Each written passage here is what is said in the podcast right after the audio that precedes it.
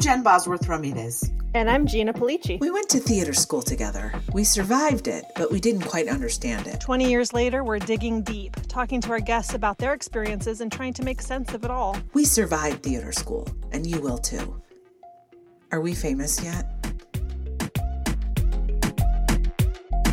So they concocted this plan to make a shelf in our library, like right above the door frame that goes all the way around the room. So are you kidding me? I am not kidding you. So, so I my need pictures, pictures, and Oh, you gotta yeah. put them on the website. Okay, So Oh. here's the deal though. My son, my my middle child is so smart. He has never helped us with these type of projects before because he doesn't really like he had he traditionally hasn't really liked working with his hands. But this time he wanted to it was really his idea. He wanted to do it. And he's such a math brain that he insisted on doing heavy pre-planning. Like he made a model not a mo- he's calling it a model. It's not really a model. It's just like on a piece of paper. He drew plans for it. He did all kinds of measurements. He used oh, yeah, it was great. And he goes, "Listen, if we don't plan it out like this, then we get halfway through and we run into a snag and then we stop working on it, which is exactly what the oldest one and I have done on a number of projects, including building a full size playhouse on our back. Yes, ma'am. Yes, ma'am. I spent thousands of dollars on wood and nails and power tools so that we could have this joint project of building a playhouse. And we didn't think it through one single bit. We we found some plans on the internet and we went through and we made it. I got we got all the way to the roof and then and the roof is what did us in. We couldn't we couldn't get up high enough on the thing. We didn't have a high enough ladder and it's not in a great enough position. We couldn't put the roof on. It sat there for a year and then it was time for the bar mitzvah which we were having the party at our house so we had to and we had to take the whole thing down and we never finished. So the other one goes, "Listen, we're I don't want to do that. I don't want to go through all Right. this work and give it up." So he planned it and boy did he plan it within an inch of his life and it's going up and it's looking great and i will send you pictures Please, of what that it's all said is- done oh my gosh, Merry Christmas! It's Merry freaking Christmas! absolutely That's fantastic. i have one other cute little story to tell you I well, Um, I I told your um I told C's um hummus story to Sasha and Chrissy and Tilly. oh how are you? We they saw them from afar. Um, we saw them outside. Uh, they are amazing, and they laughed so hard.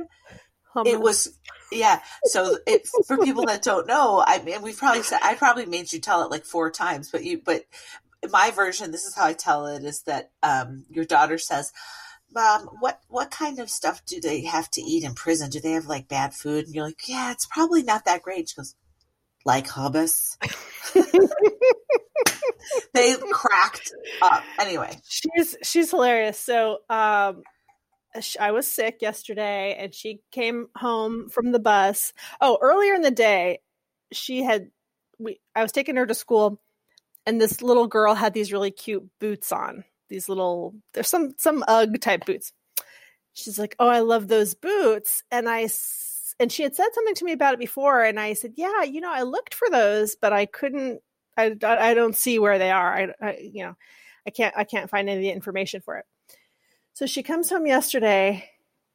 Oh, this is so sweet. She brings me a plate with sliced up bananas, um, something else, and the little container of yogurt that she got in her lunch that she brought home because this is kind of sugary yogurt that I never buy for her, Trix yogurt. And she covered it in saran wrap. And she wrote me a note, a get well note. And it's a picture of the two of us. And it said, Mom, get well soon. I love you. And you, and then it says at the bottom, turn over. Turn to the other side. She goes, I got the information about the boots. I'm telling you, she's genius. she writes, you can get them at COL, that's Kohl's, or you could get them at, wait, Kohl's? Or, um, uh, TRGIT. Get it, Target. She's genius. And she I followed up this morning. She goes, "So did you did you check out Kohl's?" She's hilarious. She's like, hey, let me run this by you.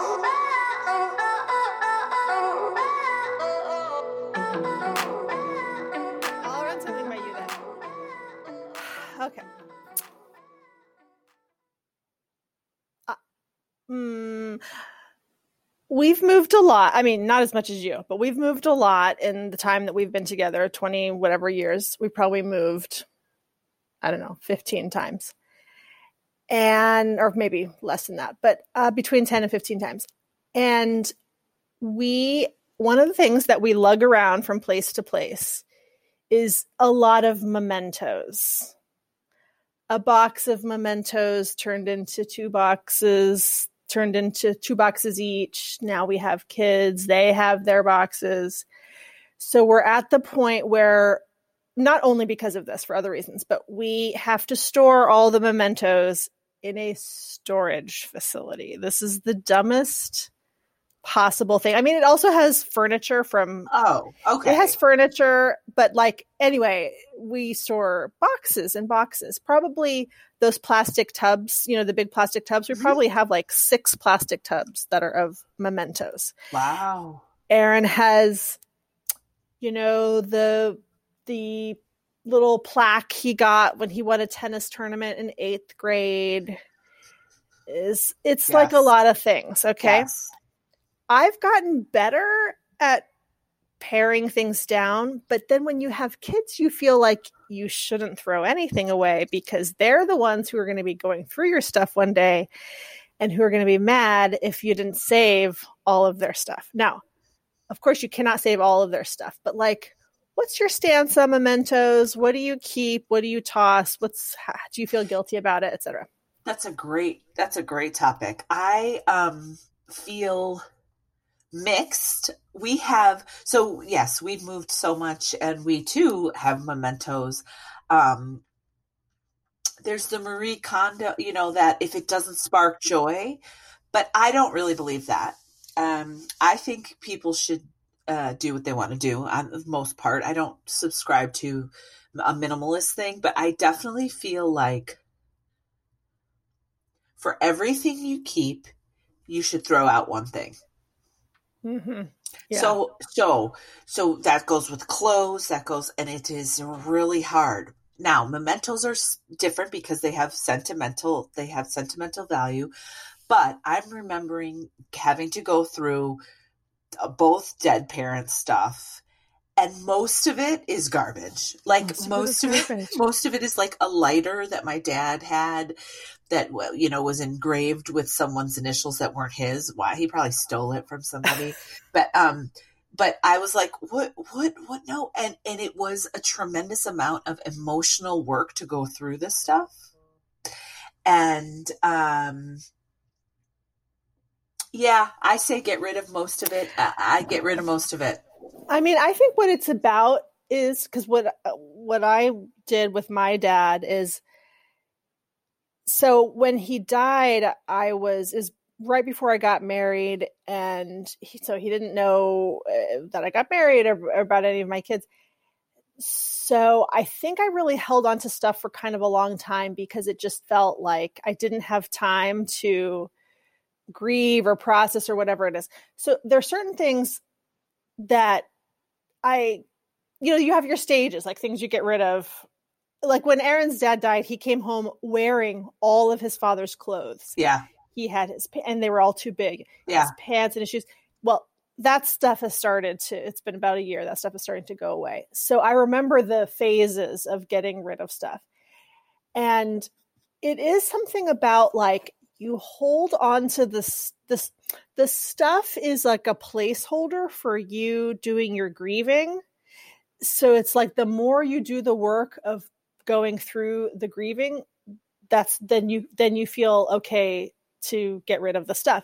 And the thing about with the kids is I know something that they don't know, which is that the, the, what feels so precious to them now is not going to feel so precious to them. For example, when they go to college or move out, and and I say we need to go through this stuff now. We need to go through and figure out, you know, what you want. And I'm sure that they're going to want to get rid of a lot of stuff, but they also want to keep like both boys did taekwondo and went through their black belt, and the trophy for a black belt is like as tall as a person. It's like five feet tall. Those are in storage we went to storage to get out the Christmas stuff.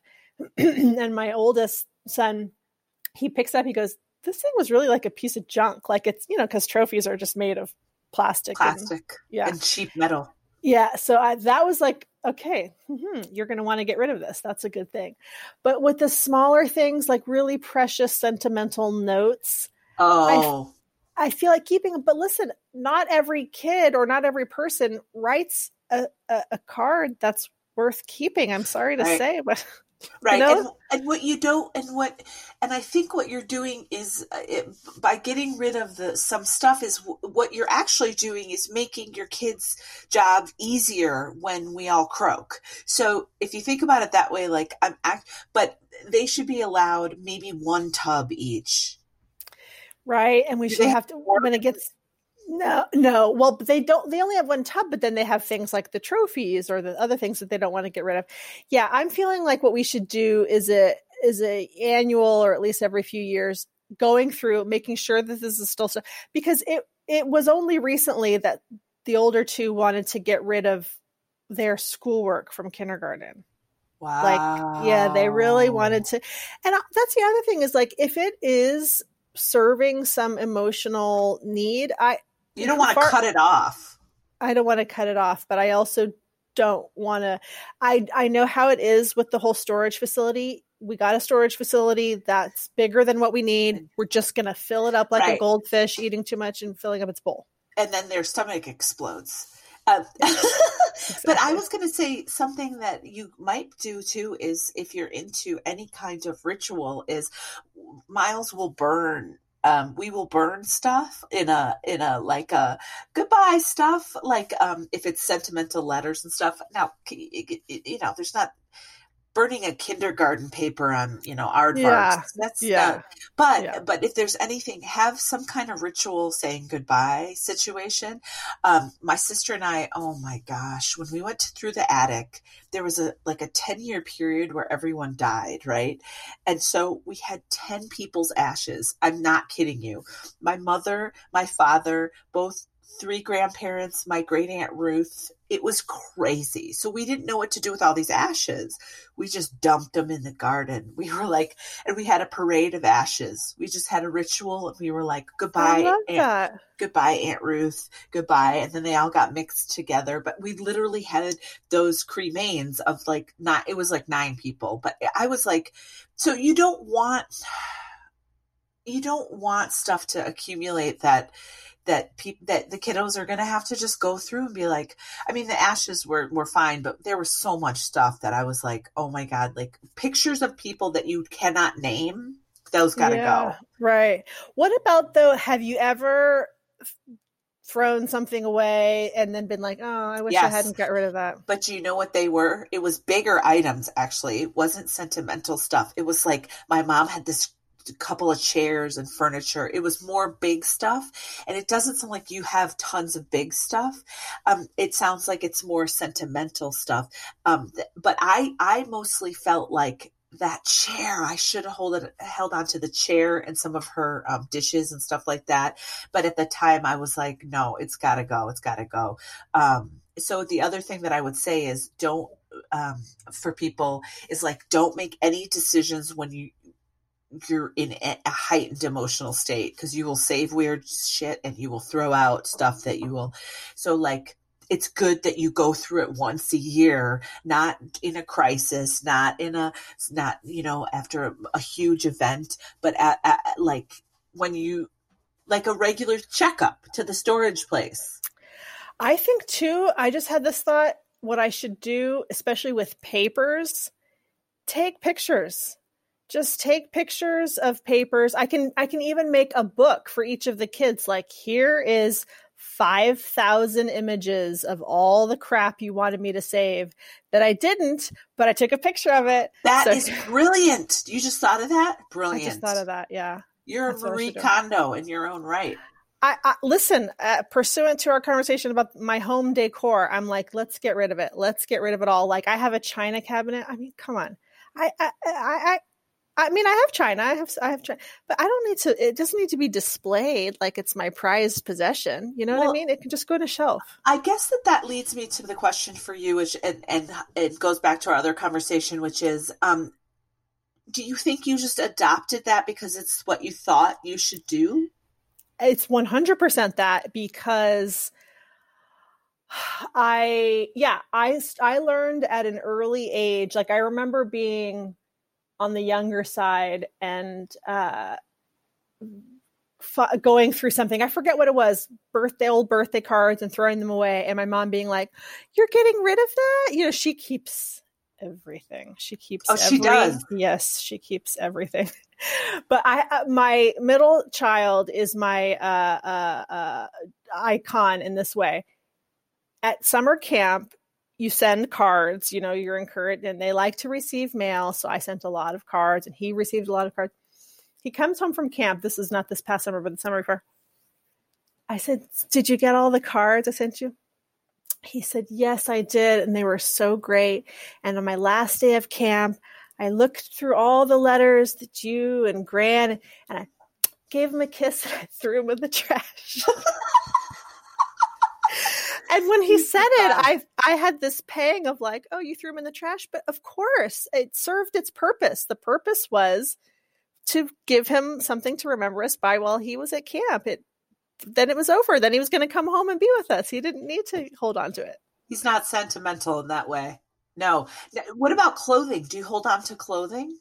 No, no, I get rid of. I, I, I mean, I have my, I have my, I kept my wedding dress, and I kept, I, I kept like a few of the kids' very first onesies. Remember the onesies that you made that you you uh, we made at your house? I have the, I have not all of them, but I have some of those.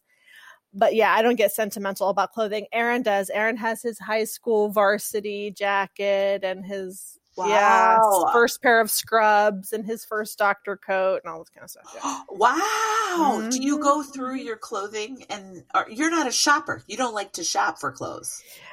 Well, I like to have clothes. I just don't like to shop for them.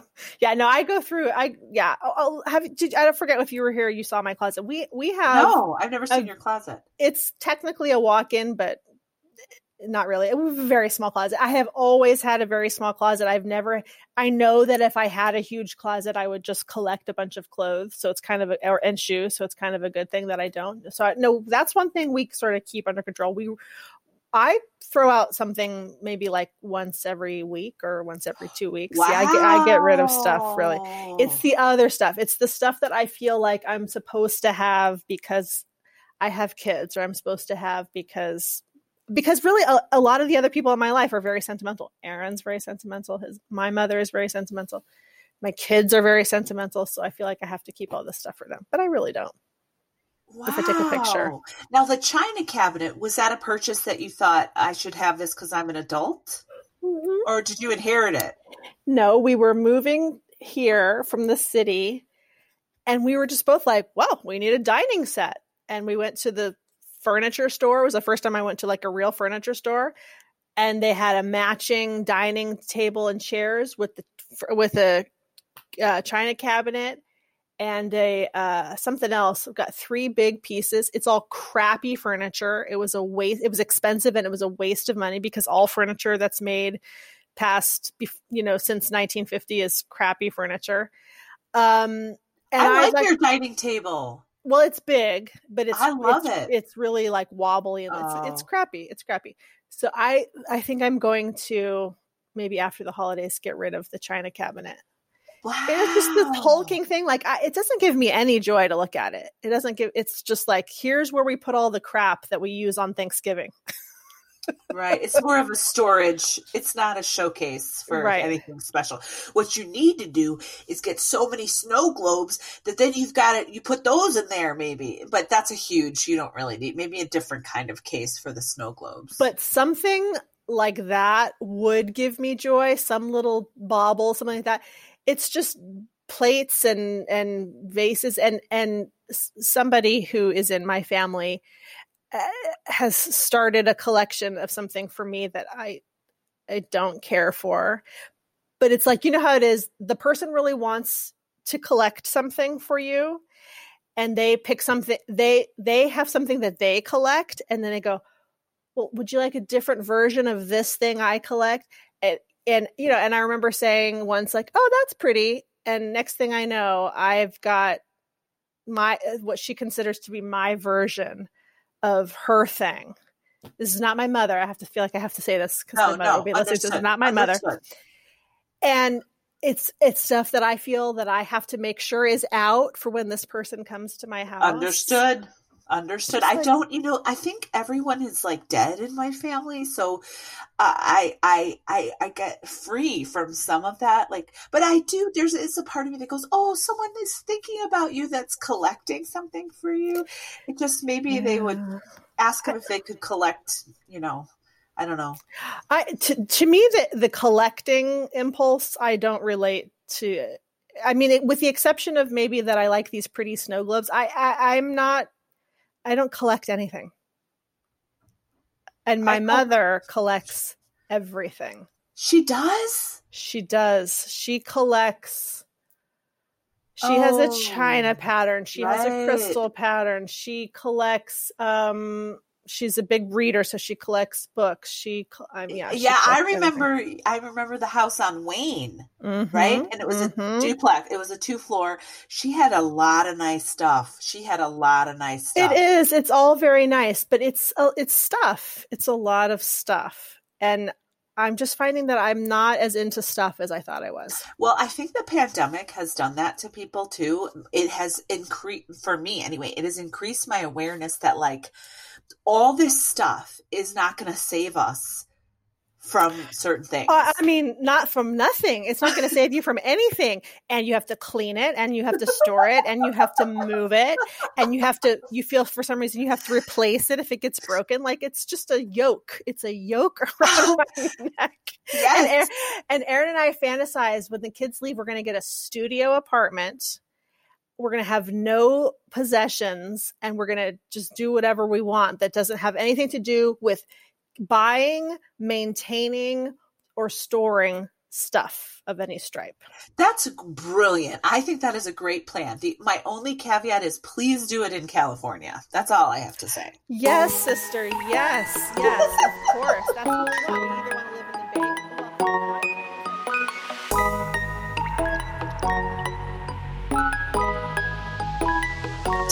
On I Survived Theater School, we have the Fancy Friends, Dave Dastmalchian and John Hoogenakker. I call them Fancy Friends because that's what they are. They are fancy, they work, and they work all the time, and they are delightful human beings. What do you think? And they have fancy last names. They are fancy. they are fancy last names. when I was making the episode art, I'm like, oh, this is. That- Of course, these two have to have the longest last names of Yeah, the they really guests we've do. ever had. We'll, we'll just call them Dave. But you guys have seen, yeah, and you guys have seen them. I mean, not necessarily together, but um, uh, Dave uh, was his first film role was in uh, The Dark Knight. So he, I would love to have him back sometime and ask about Heath Ledger. Because I bet that he's got a lot to tell about that. Anyway, so Dave has a mostly a film career. He's also a screenwriter. He has written um, a few films that are excellent, including um, Animals and uh, All Creatures Here Below, two excellent films. And John is a lot, a lot on television. He's a television guy. Ja uh, he was on Jack Ryan as one of the big, big leads, and he and they're in a, a, an outstanding film called Teacher together. So that's something to check That's out. right. And the two of them wanted to do the interview together because they're such close friends and they shared a lot of memories. And it was interesting to have, as it's our first duo, it was interesting to explore their their friendship as a way that they both survived theater school. Yeah. So please enjoy Dave Dastmalchian and John Hoogenakker. You got to call her up again and ask her to do her We will. lead. It's All uh, we will. epic. All right, I'm going to make a note of that right now. Um, Anyway, congratulations, John and Dave. You survived theater school. I mean, barely. No, not barely. You guys, I think you both had excellent theater school careers, but I'd like to hear it from you. Yeah, about we your experience. I'm so glad you're our first duo that we've had on today. So the fancy friends, and I I wanted to um, know about your experience like together as well as apart. But like my first question for you is, did you love each other right away? I don't I don't know, John. Did you?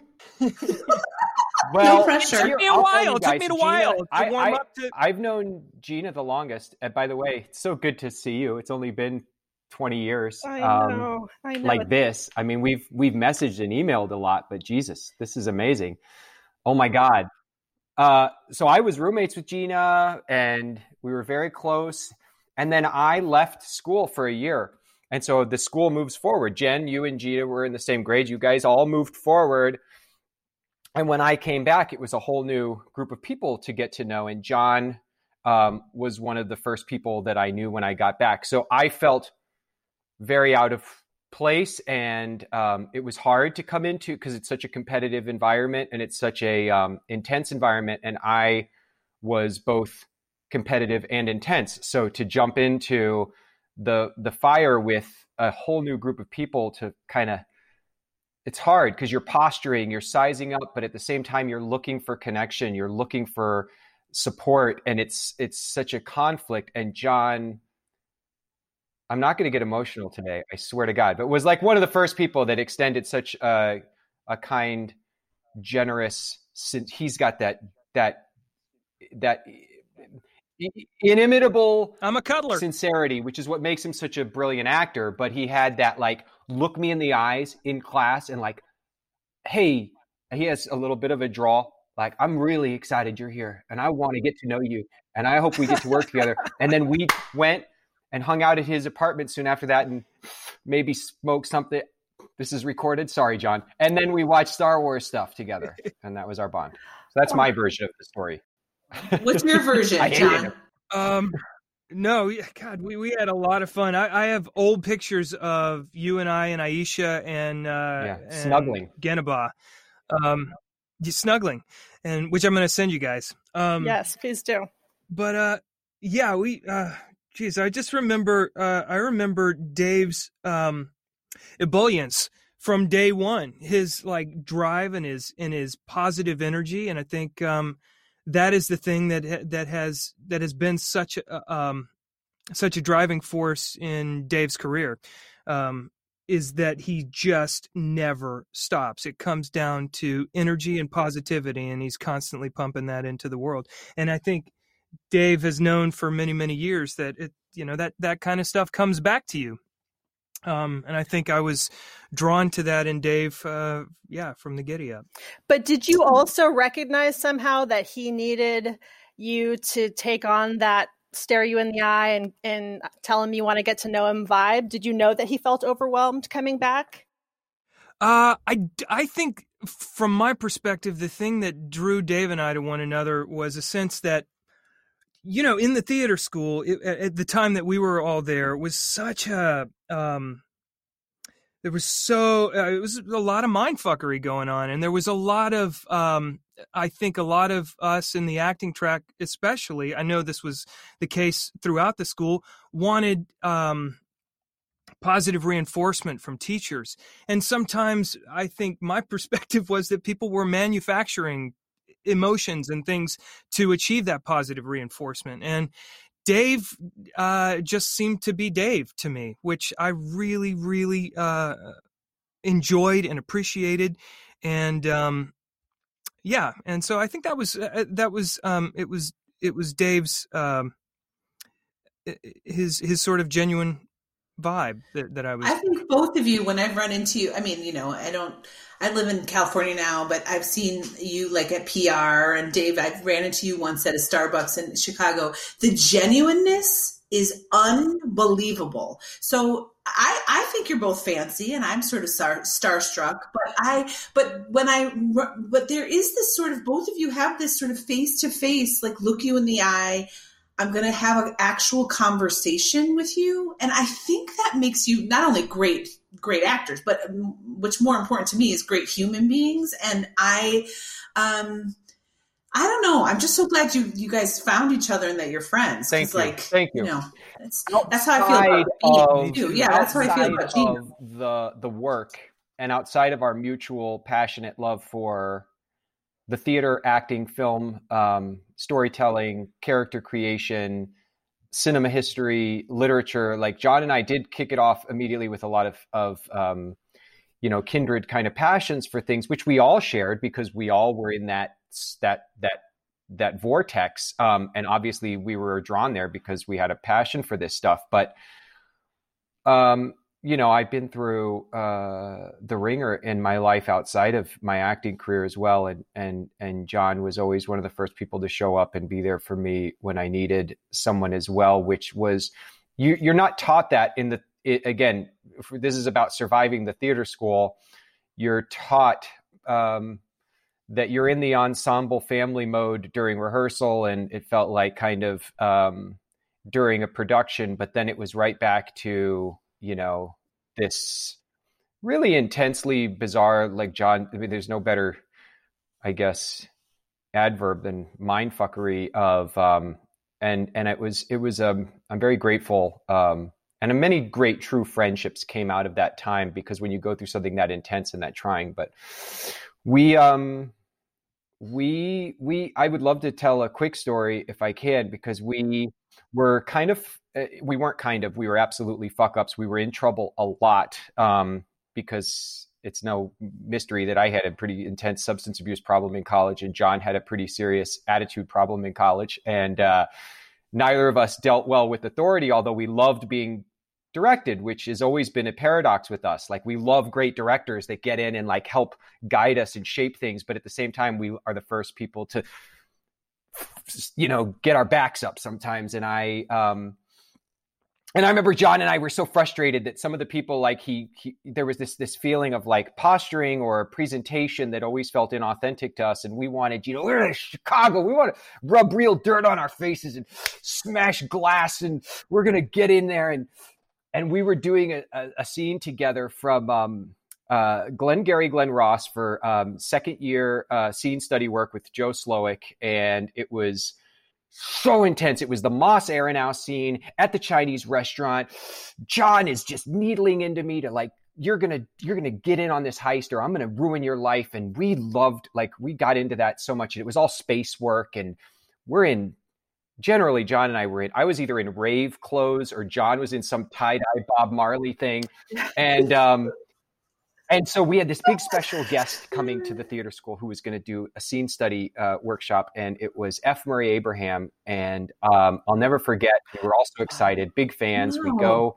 They did it at a separate location on campus, and it was where it was where we right. had yes. history of dramatic yeah. lit. I think where uh-huh. nobody cheated, and he um he goes he blew through the scenes that he was working on so quickly and he was getting frustrated. Like stop with the bullshit. Stop with the the presentation. Like let's work these.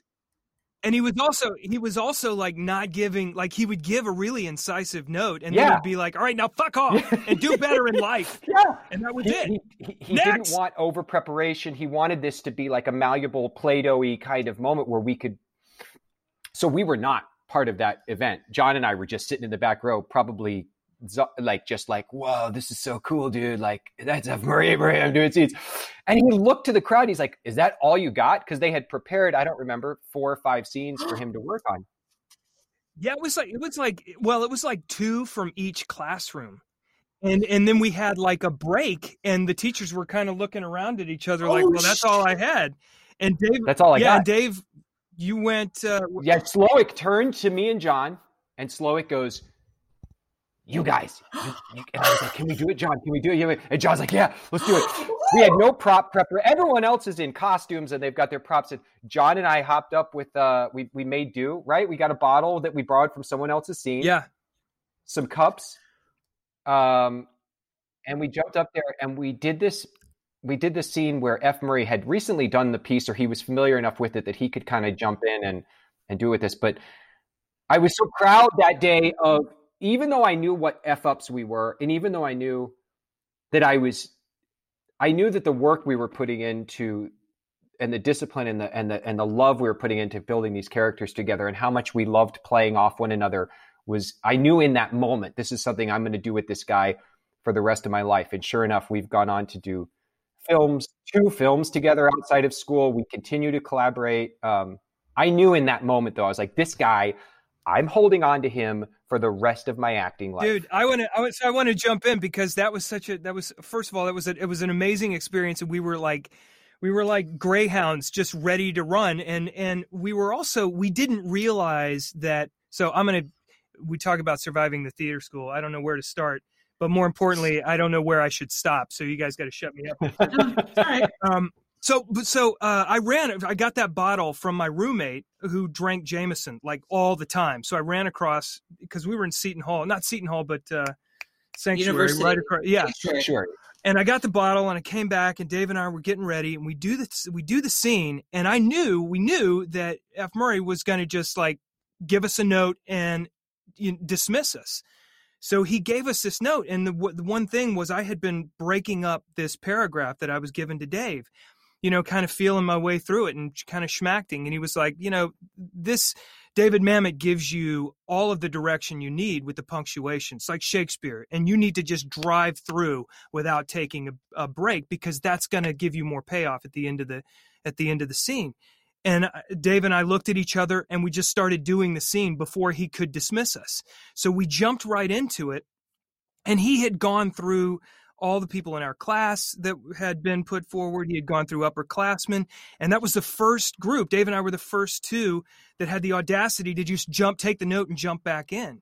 And when That's we finished, fantastic. when we finished, he was like, "That is preparation." And he, do you remember that dude? Because he turned around, and you and I were like, "Up top, motherfucker! That's right, goddamn it! That's preparation." We were Cut us now, motherfuckers. Yeah. I It love felt so that. good. I love that. sweet. I love that because what you're telling me in that is you each made a decision. and We're our company is called Undeniable. So you made it. You made a decision to be undeniable. You made a decision to not let him. I'm sure everybody would. I, I, I'm not sure anybody else in that situation would have been willing to get up and go on and not let him deny you, not let him interrupt you. And and you were like 18, 19 years old, which Yeah. is like even more. So you you both mentioned mind fuckery, which is a very evergreen theme on our podcast. And I would love to hear a little bit more about as you look back at this time in your life now, uh, and you imagine, because some of our professors were probably the age then that we are now. What do you make of some of this? How have you reconciled some of what you now consider to be mindfuckery? Did it feel like mindfuckery then, or does it just look that way in the rear view? I'm just going to a caveat, a quick caveat in that I teach at the theater school, so um, I and and I um, I'm trying to change the culture there a little bit, and so um, I I just always am really hyper aware that like we want um, say whatever you want. That's what I want to Oh, say. we is Say will. whatever. Oh, you me want. and John. Okay. I just I, I know you will, but are I coming. always like to The Vincentian brothers called in the legal team, man. They're coming. because sometimes because sometimes people are like, well, I don't know. No, no, no. Don't. Worry. You're and I- talking to John and Dave. Okay, great. Don't worry about it. Okay, Yeah. great. John, So yeah, Great. go for it. Go for it. Mind Well, I- what's it all about? John, you go first because I know what I'm going to say. All right. Yeah, yeah, yeah. Um, I have no idea what I'm going to say. We're on a journey of discovery here. Uh, no, first of all, to your point, Jen, I, like I know John and I, I admire him greatly. I feel like there's got to be five of him in the planet to achieve all the stuff that he's achieved. And the theater school of today bears little, if any, resemblance to the theater school that Dave and I and you guys uh, attended. Um, and that said, I don't feel like uh, the mindfuckery that I um, felt I I was uh, that I received was the result of uh, some jerk ass cadre of teachers sitting around in a circle and being like, "Who can we fuck on? You know, who can we shit on today?" I don't think that's how it was. I think the difference was there was a a, str- a greater focus on academia at that point. It was like just giving your life to an institution and and and a philosophy and an approach to doing theater that was uh, at that time intensely cloistered, um, didn't allow us to kind of step outside of the school, and we all. Uh, to a certain extent, kind of knew what we were signing up for when we came on board. I had been in ROTC when I was in high school. Um, I had competed in debate, so I had kind of dealt with a lot of that stuff at the beginning.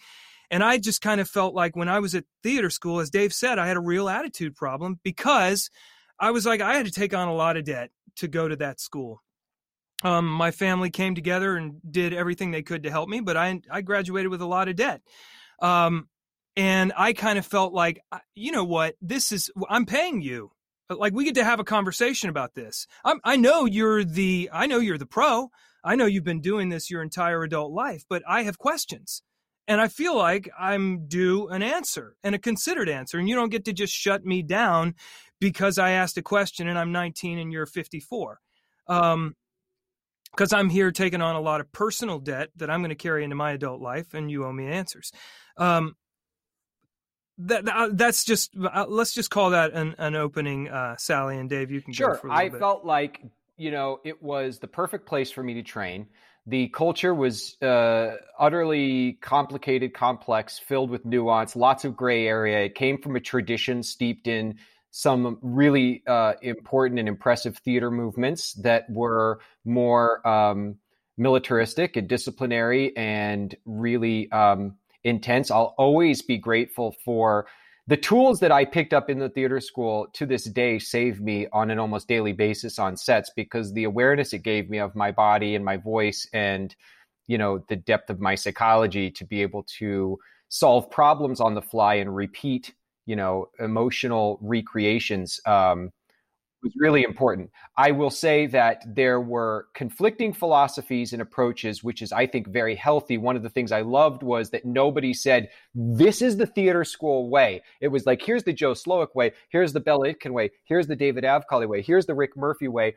You go to these classes, you see what works for you, you see where you're doing the best work, and then you have to grow up quickly and you have to be prepared for this dog eat dog world of the arts that you're going to be thrown into once you graduate here. There is no, you know, um, kind of kind or gentle or entirely psychologically easy way to prepare somebody for the the the the, the meat grinder that is show business. And so for all those reasons, I was incredibly grateful.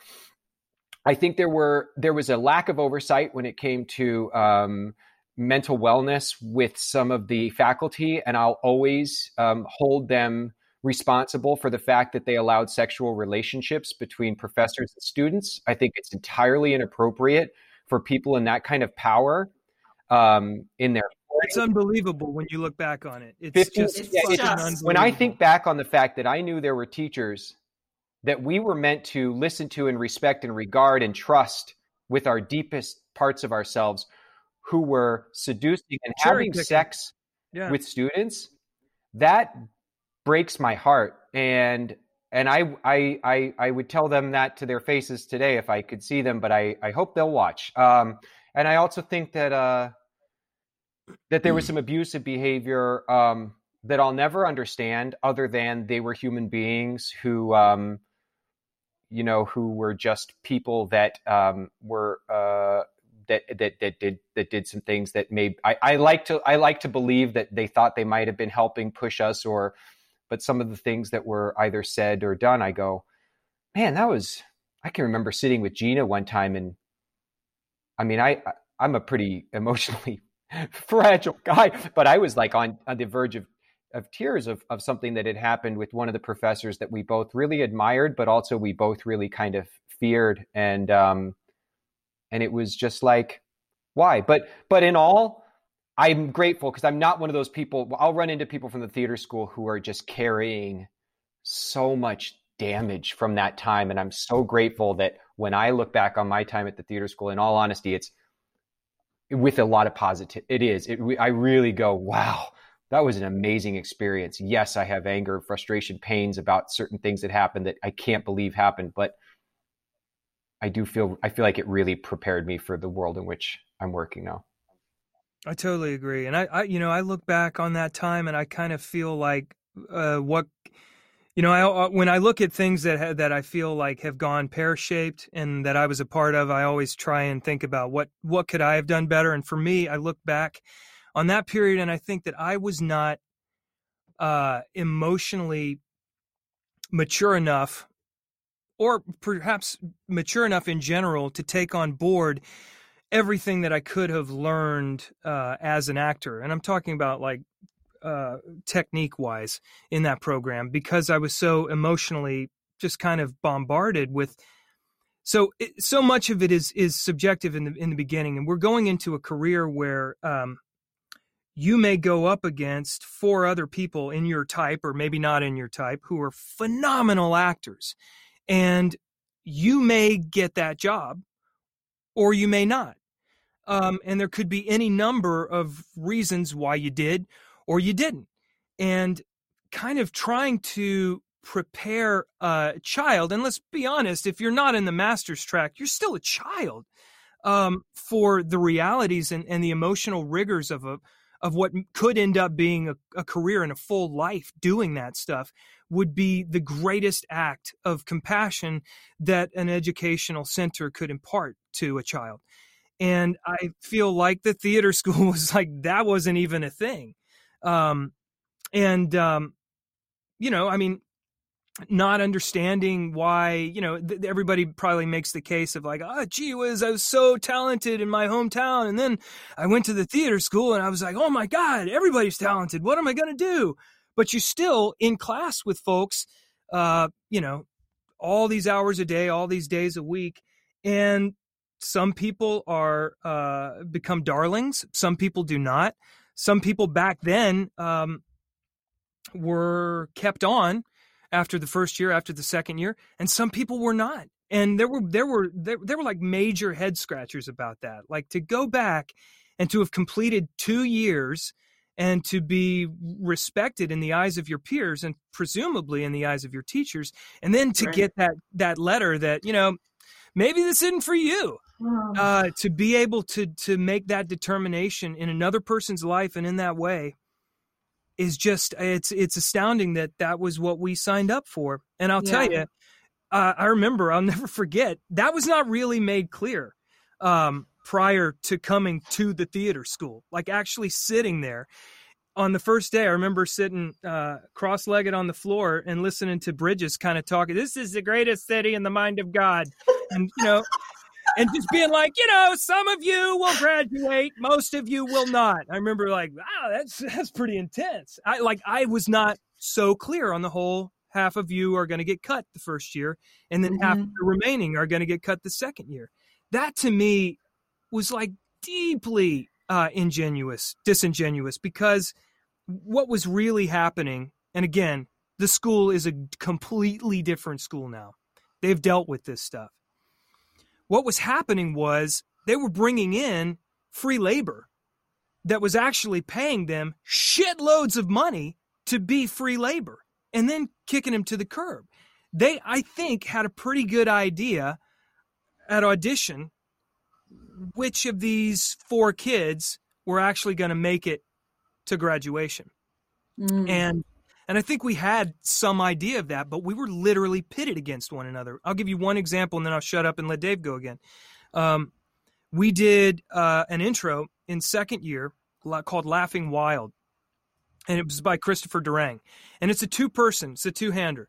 It's a man and it's a woman. And what they did was they cast four males and something like nine females. And the director never set the lines.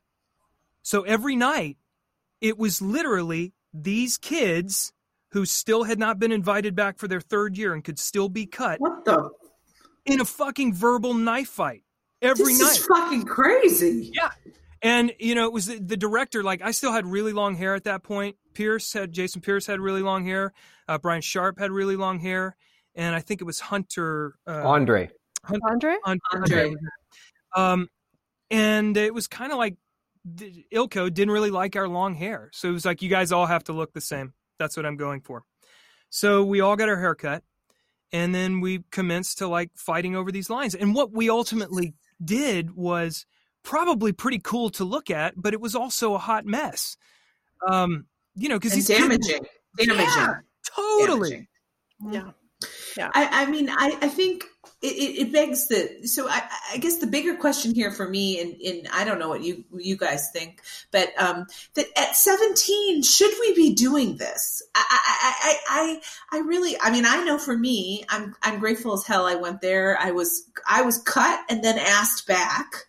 It was a weird thing. I got a letter and then another letter, and then um, so as a 17 year old or six, I was 16, like this is so much mind fuckery inherent in the system and the when we went there.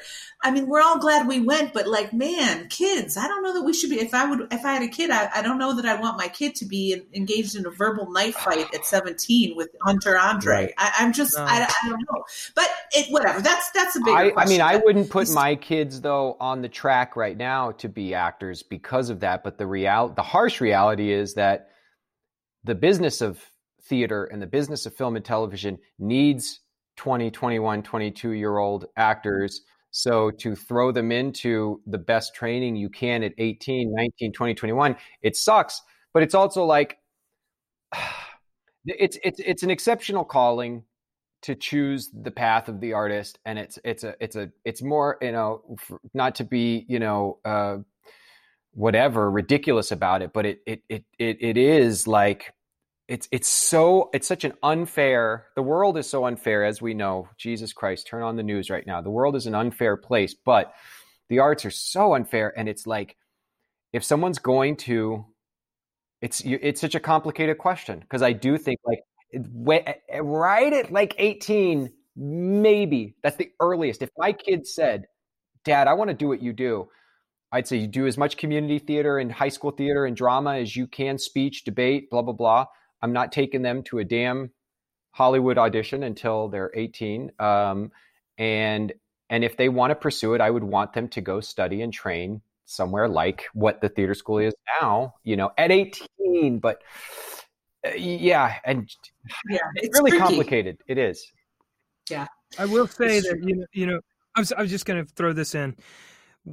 When when I graduated, I got a job working at Chicago Shakespeare, which was started like a couple months after graduation, and I got on stage with um, Kevin Gudahl, Lisa Dodd, Dodson, Greg Vinkler, Brad Armacost, um, all these amazing uh, classic classic Chicago actors, um, stalwart Chicago actors, and it was the first uh, it was the first show in the in their new space. Um, so they had all these great people in the cast. So I got so lucky to be, you know, a messenger in that play.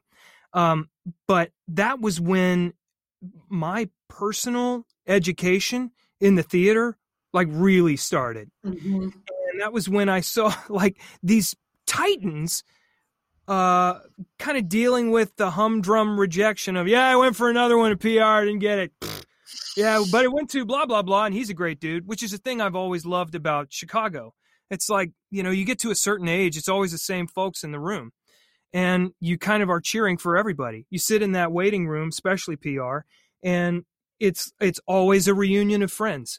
Um but I, I so when I talk to people, parents of child actors on sets who want to know what I would advise them to do if these were my kids, like Dave, I, I mean, I kind of, I'm kind of like, you know, if they are still interested in this when they're 18, I would take all the money that you've saved for college, if you've saved any, and just fund their apartment in Los Angeles or Chicago or New York. Like, start them off when they're that early because they're four years ahead of the rest of the pack when they graduate and they will have spent that four years learning at the feet of actual working professionals Yeah. Well, the truth is, when somebody wants to be this from the time they're five years old, which probably all of us did, there's no stopping them. I mean, you're, you're, we we've heard stories of of parents saying, please don't go study theater. Please do something else. And they're going to do what they're going to do. But so let's bring it back to when you guys decided you wanted to go to a conservatory for college. Was that something you knew all along? Did you figure it out later? How did you pick DePaul? For me, it was it was a it was the it was fate. It was um, you know, I, it was truly fate. I mean, it was a, it was like a miracle of God, and and to me, God works through teachers. It was the power of teachers. I, um, my parents were a mess throughout my you know junior high and high school years, where I was very much on my own in a lot of regards, and I was a high functioning, um, academically, you know, in the in the in the in a good tier, um, but I was really uh, excelling in both speech and football. Those were kind of my two strengths coming through high school. And I didn't see the path towards um, the academic dreams that I had for college um, in in speech or acting or drama, for God's sake. But I did through football. So my dream was going into my senior year of high school, I was going to be as yoked as possible, play the best game I could play, get us to state, get a scholarship to go to a better school than I could go to that I knew was at my hands with the amount of money that my mom and I had. And with that scholarship, I was going to try and become a high school football coach who who ran the drama club. That was my dream for myself. Two teachers, my speech coach and our drama teacher said to sat down with me separately and said, "You have something. You we will help you if you're if you're afraid of of applying to like arts programs or theater or following a track in drama and hearing that was uh, mind blowing and they did. They helped me do the research. I looked at smu nyu and depaul. I did a regional audition and then ultimately drove up to chicago. And my audition was in front of john jenkins and john watts. I'll never forget um, i was there in cutoff jean shorts a tie-dye janis joplin t-shirt and uh, my football socks. And there was a bunch of kids in leotards and jazz shoes who knew what they meant when they were saying things. I did it. My it, my monologue was completely wrong. They said don't do a dialect, and I did a a scene from Equus. And then they we said don't do a dialect, and I luckily remembered does a tiger wear a necktie, and I just threw that out there and it was fate. It was god. It was whatever you choose to believe. But then i got a letter uh, very soon after that, that and i was miserable thinking about playing four years of college football. That's important to note. I did not want to do that but i knew it was a means to an end. My brother was a collegiate athlete and i knew the demands of that and that that was going to be my life for four years. But for me to get the education i wanted it was worth it. Um, and i got the, this letter that not only had i been invited to participate in the theater school program, but I had also been given this um, this this huge scholarship uh, wow. called the Stanley. And uh, good for you, Dave. We're all happy for you. That's my story. I am. That's my story. I'm done. what about you, John? As John just finished the story about the buckets. Of, hey, by the way, I left school with a massive amount of debt as well because my scholarship did not cover living expenses. That's why I had to leave mm. theater school for a year to go. Dave, yeah, Dave wanted to live in a four bedroom, three bathroom house. no. so it in, wasn't in Los Angeles yeah. and commute. Gina can tell you where we, all, we, we all suffered. It was not. What was our landlord's name? What was his name? Earl Bianchi. Was yeah. Lil the was Lil the place that was like right around the corner from Healing Earth Resources? Yeah. By yeah. like yeah, the, yeah, that's the one where like a couple like uh, or an adjacent building had the uh the deck collapsed, yes, right? It was very close to there. Yeah, yeah. and and and the, the, the, tanks. Remember the space time tanks, John? The floating tanks. What's that? Didn't we go do that together once? The tanks, the the the, the deprivation, the sensory. Oh yeah, yeah, yeah, yeah. Anyway, sorry, John. Yeah, yeah, it was right there. One of the oldest ones in the city is right there. Yeah. Thanks for um, um thanks for uh shitting on my. No, dude, I'm no, so happy. happy oh, so happy for you for getting a scholarship to DePaul. That's great. Um, good for you. Um, I didn't get a scholarship. I uh, no, we n- no. So I totally very similar story, except I was not going to be an athlete uh, ever. Um, I was in uh, I was a uh, in speech and debate in high school. I had not done theater since I was a child, like a younger child, uh, because I got um, braces, and my dad, who was a, a local actor in Charlotte, um, was like, "There's no, there's no market for a kid with braces." So then I was, um, I think in about tenth grade, I started competing in humorous interpretation, which Dave, you did. Oh, yeah, like, I did DI. DI, I did yeah, DI. yeah. Um, and and I did really well in that. And so then when I got to uh, senior year, the drama teacher, and I had never taken drama at the theater at the uh, high school. You know, she would uh, she would accompany the speech team on debate trips. She reached out and she was like, "Hey, you know, if you want to take this class, you can take the senior level drama class." And she and my speech coach, uh, Barbara Miller, said, you know, you should you should check out some theater schools, see where you can study. And we, I looked into like uh, Juilliard. I was really interested in because I knew that Robin Williams had gone there, but I think it was more expensive to audition there, and I somehow missed the whole boat on. You know, I think a lot of people. I know Kelly, my wife, um, auditioned at. Uh, in Chicago, but for a bunch of schools all at once. Mhm. Like the you, Erdas or the whatever. Yeah. Yeah. um, and I uh, I came in like late January, early February, uh, and we stayed. It was going to be a big deal for my family, so we stayed at the Palmer House. Um, and I went and I again, like like Dave, I was surrounded by all these kids that just seemed so focused and so like tuned in to this world that all of a sudden seemed very foreign to me and completely unattainable and like i was just completely a fish out of water and um and i did uh my my the, the drama teacher had given me a monologue that was you know going to be probably like does a tiger, tiger wear a necktie or something you know appropriate for the locate for the venue and i didn't you know i we had done um a musical called runaways and there was a uh, monologue in Runaways that I thought well, it just really spoke to me. It was about a, a young kid whose mother had passed away, and he was kind of like just mourning her. And I remembered my drama teacher being like, "Well, it's your life. Good luck." and um and I came came to the school and we did the whole like they led us through warm ups, which was bizarre. That was Patrice, I Mhm. think. Um, and then I did my monologue for like Betsy, I believe, and maybe John and possibly Bill Brown. Um, and uh, and I left completely dejected. And I told my dad, I was like, "Well, that's not going to happen." Um, you know, a Which is so, I have to interrupt and say that everyone we talk to, I am not kidding you. Every single human I've talked to says, I left that place after my audition feeling like, well, I don't know. I think I bombed. But no one I've talked to has been like, I nailed that shit. and I mean, and I think they got that's- in. Well, that's you know, is uh, that's so uh, indicative of the way, like the vibe at the time. The teachers weren't like they weren't there to coddle you and be like, "Good job, you really nailed it." You've really got a Uh, chance here. yeah, I think you're going to go places," said no DePaul teacher ever.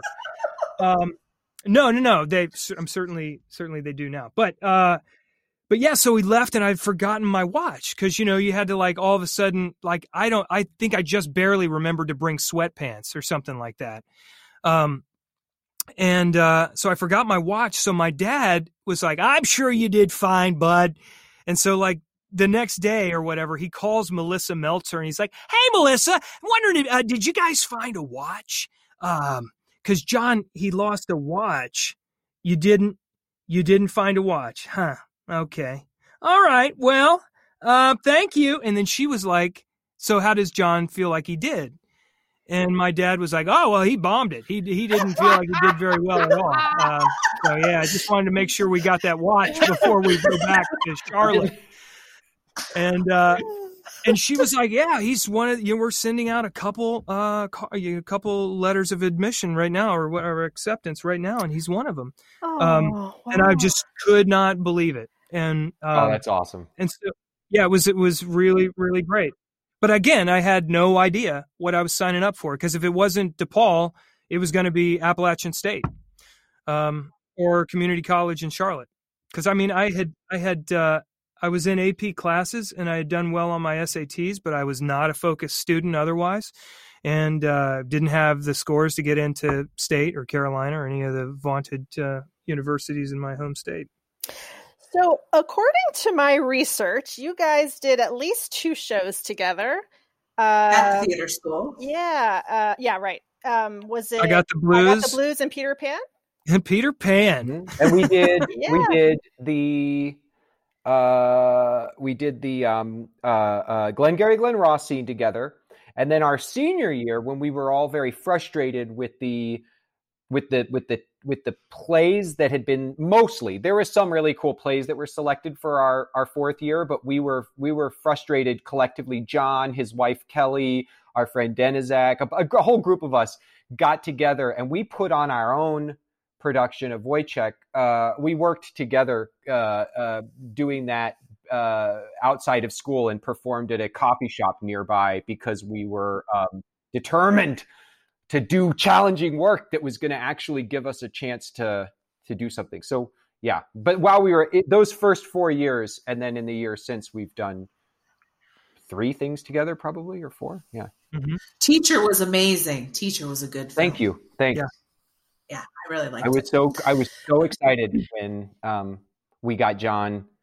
Uh, it's just putting him into anything is going to elevate it, as you guys know. You watch any TV show, any movie, any play, you name it. John comes into something, he's going to elevate it. But I knew uh, that that relationship, I needed that that character that I played in Teacher had nobody else to ground him. He had nobody else to cling to. He had nobody else to like to to to to to, to you know make me feel any sense of of my the character's much needed humanity for the audience to get on board with him in those moments that John and I got. And John did a lot of stuff that magically woke up. It was a great script, but man, John took it to the a much a greater level with just which is the magic he does. He did the same thing in Animals when I said, well, "You've got to please be in my movie, please." I knew what he would do, and sure as shit, he did it. He walked in, and everybody was just like, I mean, it's one of the best scenes of a movie that I'm very proud of. It's you know a 90 minute film filled with scenes that I love, but that is the scene I've probably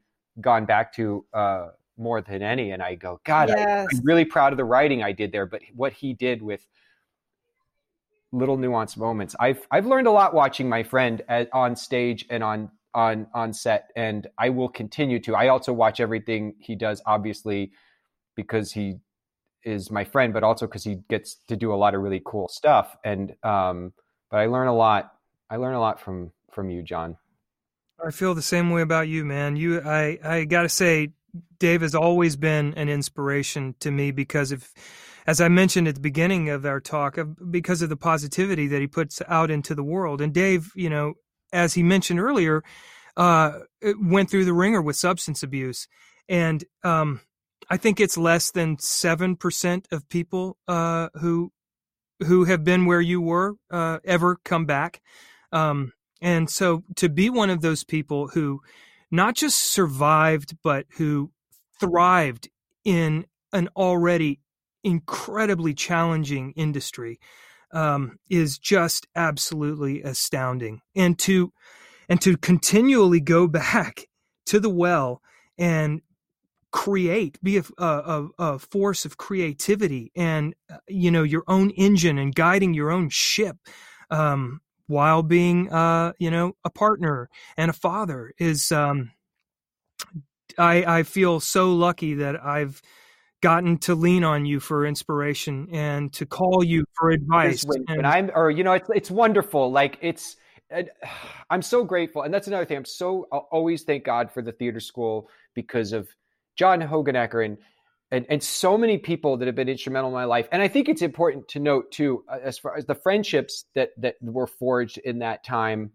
Um, you asked earlier too there was some obviously there were some teachers that taught me some wonderful techniques and skills but also really hurt my heart in some certain ways but that was it wouldn't be fair to to neglect and not point out that like I'll never forget if there was one person who actually did take time to try. I felt like in her way to teach us ways of coping was Phyllis for me. She talked to me a lot about meditation. She introduced me to some books that were really instrumental to my journey um, and like really wacky like psychedelic stuff that i was really invested in thinking about at the time and really cool ways of trying to process depression i didn't i wasn't diagnosed at that time and i wasn't getting the proper help that i needed for my depression but that was really I, am so grateful uh, as well as you know the encouragement that someone like her showed. She was a needed angel at the time for me um, in a dark place.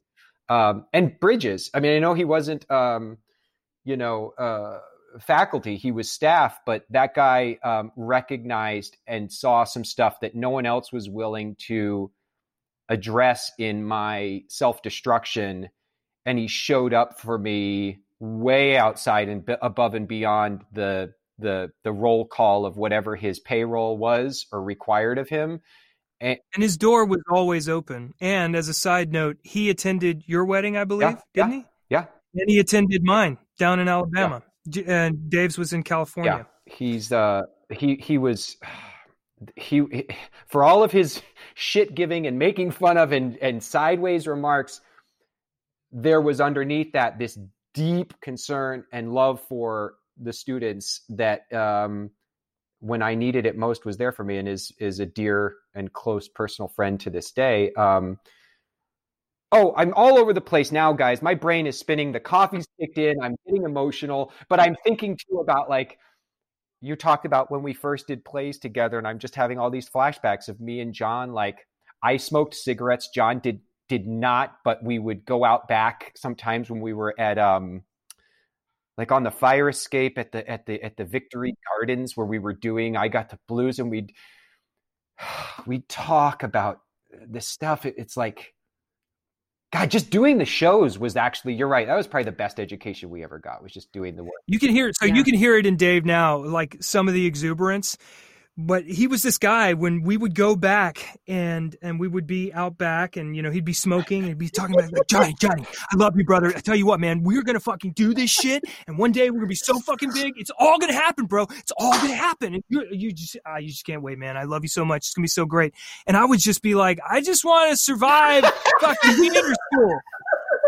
And but but he has made like the dude has made it happen. He sure He's has. He done he it. Sure has. Wait, I have a question. I have a oh go. You want to go, Beans? No, you, you go ahead. Okay, I have a question about that because I'm always fascinated by two things: the sh- the show quote showcase experience in Los Angeles for people. As I don't know why, I just love that because the stories are so. Mine was mine yeah. was insane. I, I, thumbs I, down. I, yeah, thumbs I, down. Thumbs down. I had a, a run in with John C. Reilly that did not go well, and then oh no, I know that's the one negative interaction with John C. Reilly. That, and I had it. I had it. And then um, also resilience. Those are the two things I want to cover before we before we get out. Um, but my my question is about that showcase. What the hell was your experience I, like? I'll go. Mine's quick and easy. I was so strung out by that point, you guys. I was literally scrambling to find methadone clinics in uh, Los Angeles and New York where I could go get doses so I wouldn't get sick from withdrawals that that was my top concern.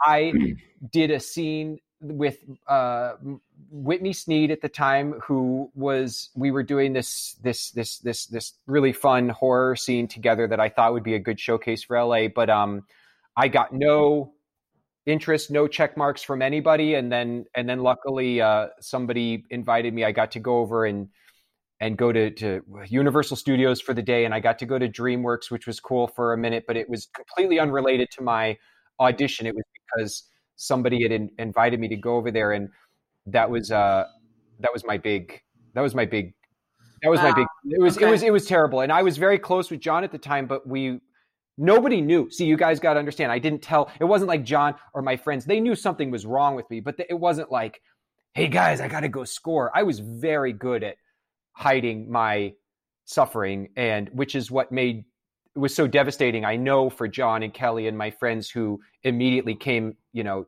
like when i wound up in kansas after i bottomed out in chicago and they would come see me he was just like would say things like i'm sorry i didn't know. And i'm like how could you? I'm that good of an actor.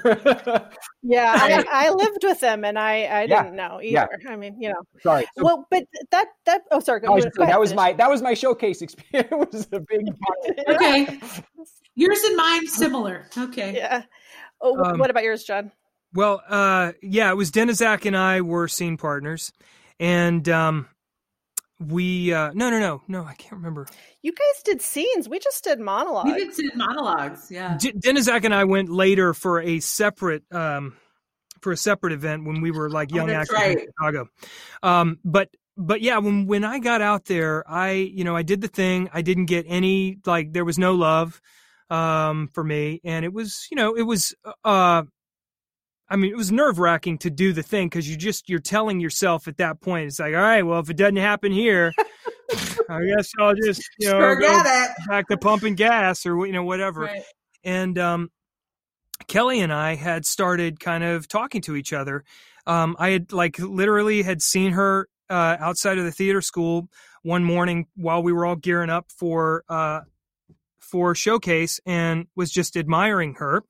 Uh, and Denizak saw me admiring her, and then he, he got he did this thing that only Denizak does, where he's like, "Dude, what was that?" And then uh Shayna, like around the same time, was like, you know, I really like John and I want him in my life, but I don't want to date him. One of you girls, it should be you, Kelly, because I think you know Ogden was uh, maybe with Lisa at this point, um, but uh, so somebody by our two close friends had kind of you know pushed us in that direction, and by the time we made it to Los Angeles, we went to a house party after you know the audition day or whatever the showcase and john c. Reilly was at the party which i remember distinctly thinking was super cool um, uh, although the party just felt like like we had all told ourselves like what la was Oh my god! um, at that I point forgot about that And- party. Yeah remember so kelly and i, were met like up with those Russian girls. Do you remember that at all? In my drug, my drug stuff, and I brought like two Oh Russian God. girls to that party that didn't even speak English. Do you remember that at all? that's hilarious no i didn't see because kelly and i were there for like i'm not joking for like They were 15 20 Yeah, and then minutes you took off to go to the Well, hotel. And we took off. We were like, "This is not. This is whatever. This is gross. I don't want to do this." And so she and the girls had rented a um, had rented some uh, convertible, and we went for a drive to see the Pacific Ocean because Kelly had never seen it at that point. And so we're standing there in the dark, overlooking the Pacific Ocean, and I'm like super like shy when it, you know, when I was dating back in the day. And Kelly looked at me and was like, "Now is when you kiss me." And uh, and so the best thing for me that came out of the theater school is my relationship with her. No, um, and no. you know, no, your Yeah. relationship with me. Oh. Yeah. yes, That too. Well, you know, Dave, she's right here, so I had to. talking, Dave, talking. I always liked her. I always liked that Me woman. Ke- oh, I did. I did a lot of scene work with Kelly. We never got. To, She's not really right here. You guys can stop. Oh, I really like her. she's the best man. So, Dave, talking about our apartment brought up a bunch of memories for me that I had forgotten about.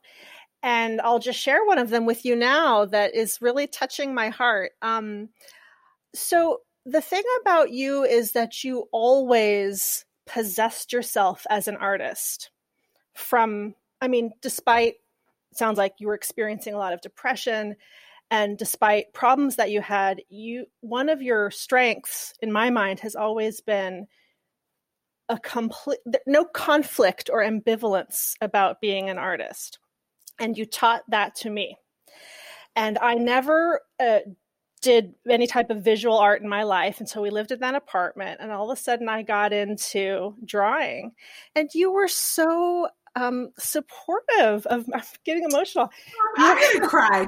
You were so supportive of me and and i remember thinking oh i'm an artist too Oh. Oh, so God. thank you for that I the nights we would sit up doing like continuous I was so fascinated. Do you remember we we got really into that trip on like trying to connect our thoughts and connect our creativity together and connect our imaginations together and I was so so like into that idea when we would sit up late at night we'd put a fire on sometimes and we'd get the big piece of paper and we'd do continuous drawings together or you just start working and eh, we were there was a creative uh, thing that was going on with us that was so rewarding and you contributed to the fledgling press which i still have. We, we published our own little zine out of our apartment um, that i would use the depaul copy machines to get free prints and then i distribute them all over do you remember Bur- William Burroughs, editor, found one yes. and and we got, I got to go down and and meet Burroughs and and all of us people who were like, "Oh, I don't write," and I was like, well, "But," mm-hmm. and you did, mm-hmm. and we did. So I'm glad that you have that memory. I um, I love I think about that stuff often. In fact, I was just I still have it. It's right in my filing cabinet right here. All those old fledgling presses, and I was thinking about those days. And I, it's hard when you're a, a survivor of um, near near death addiction and and depression because it's easy to just go that was that time. But we know that it wasn't and it wouldn't have been what it was if it had and i'm there were even in the midst of that abject suffering which came much later by the way it was really into the fourth year and that god that year after i graduated when i the candle finally like caught up with itself and then i just melted but um that stuff uh, was so clutch, man. And like the improving group that we would do at Finley's and like just mm-hmm. playing together, Gina, like um, I forgot all about that. Crazy musicians come play like their bongos in our living room and trying to like spontaneously create poetry. Who knows? Like it was great. It was, we we had a we had a party one time and it was so cold outside and I guess maybe we had no heat that we hung blankets like in front of our door to try to create warmth and people came to our party and all they could do is sit down and be under jackets and blankets because it was like 20 degrees inside of that apartment i mean we survived and I, I think the the resiliency factor and i get you've talked a little bit each of you about you know maybe the that you were in was it who's the uh, rotc and that you played sports. Where does resilience come from that you guys kept keep going? And and sometimes it's spiritual sometimes but that i'm fascinated by resilience. So there are so many times in our lives where you each, where all of us could have been like, you know what? Nope, bye. I'm not going to be an artist anymore. I'm going to, or where does your resilience come from, do you think? Stubbornness. Hmm. Um, you know, it's it's super hard and and um I look at my career and I think about that how lucky I feel that I am uh, and grateful I am that I've been able to cobble it together and to make a living. Um, but you know, there are times when things are slow, and for me, so much of uh, so much of your uh, sense of self worth is tied to your ability to uh, provide or uh, contribute. Um, but I think at the end of the day, uh, it's seeing myself as an artist and as nothing else, um, and being stubborn to the extent that I'm I'm not I'm not willing to let that go in the way that I'm not willing to cut off my feet and try to learn to walk again. You know, um, it's just it's who I am. It's a part of me. I, I, I feel the same, and I know John, you know, expressed this. And John and Kelly met at such a young age, but when I met Eve, it was like we're in for the ride. Then it's there's years where we're going to make twelve thousand dollars. There's years where we're going to make two million dollars. There's years we're going to make no. You know, it's like this is and and and and and I'm grateful that I've got the partner who goes of course. Or, you know, John gets the call Monday, you have to go to, you know, uh, Quebec to shoot a movie for two months. And Kelly goes, okay, let's figure it out. This Eve does the same for me. So we're very, I have an incredible partnership. I have the stubbornness, you know, John and I have that shared kind of like, there's no way I don't give it. If I got told 99 times no, I always believed in my heart that that was getting me one step closer to the yes that I needed.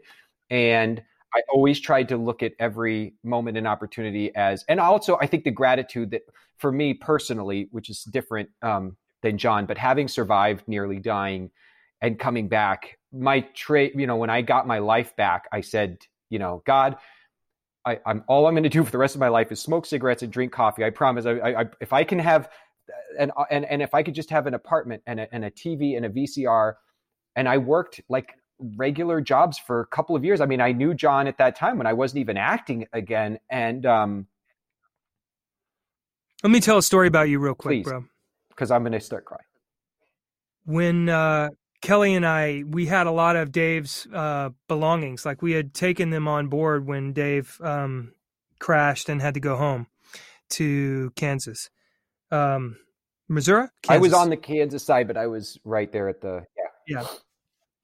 Yeah. Um, and uh, we were going down there to see him, and we went and we took his stuff. And we only got to see him briefly, and he was uh, beaten, but he still smiled and the next time I think we got to see Dave was at Webster Place, and he was working at Webster Place.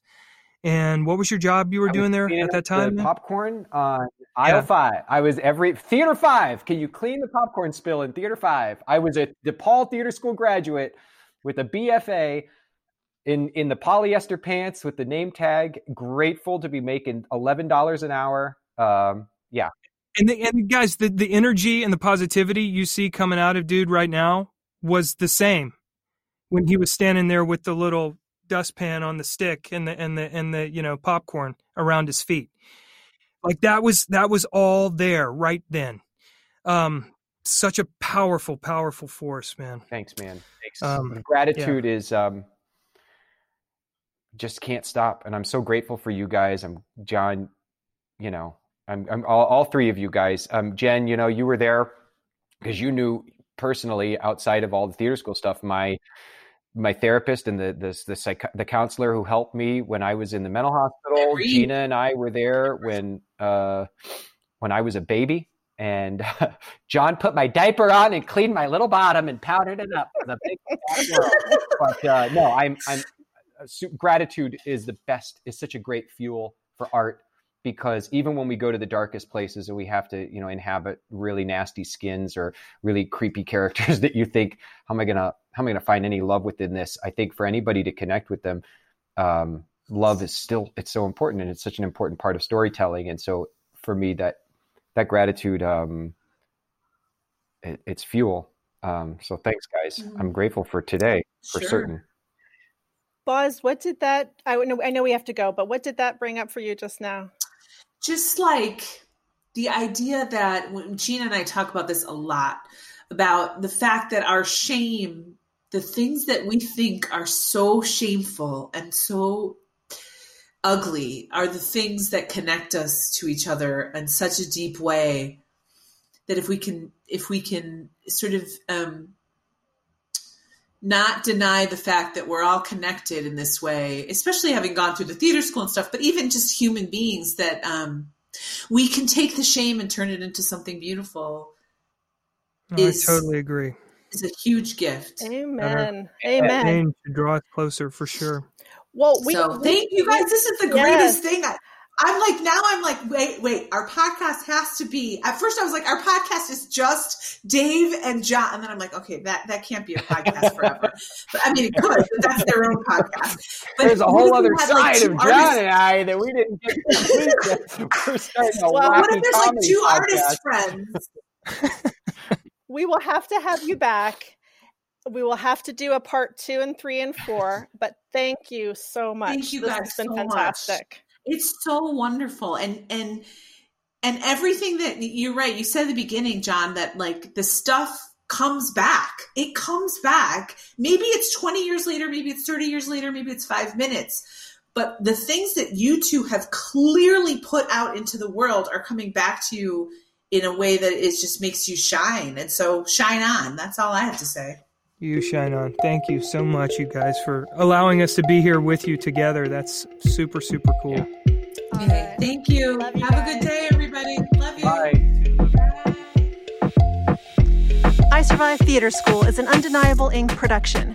Jen Bosworth Ramirez and Gina Pulice are the co hosts. This episode was produced, edited, and sound mixed by Gina Pulice. Follow us on Instagram at Undeniable Writers or on Twitter at Undeniable WRIT1. That's Undeniable Right without the E1. Thanks.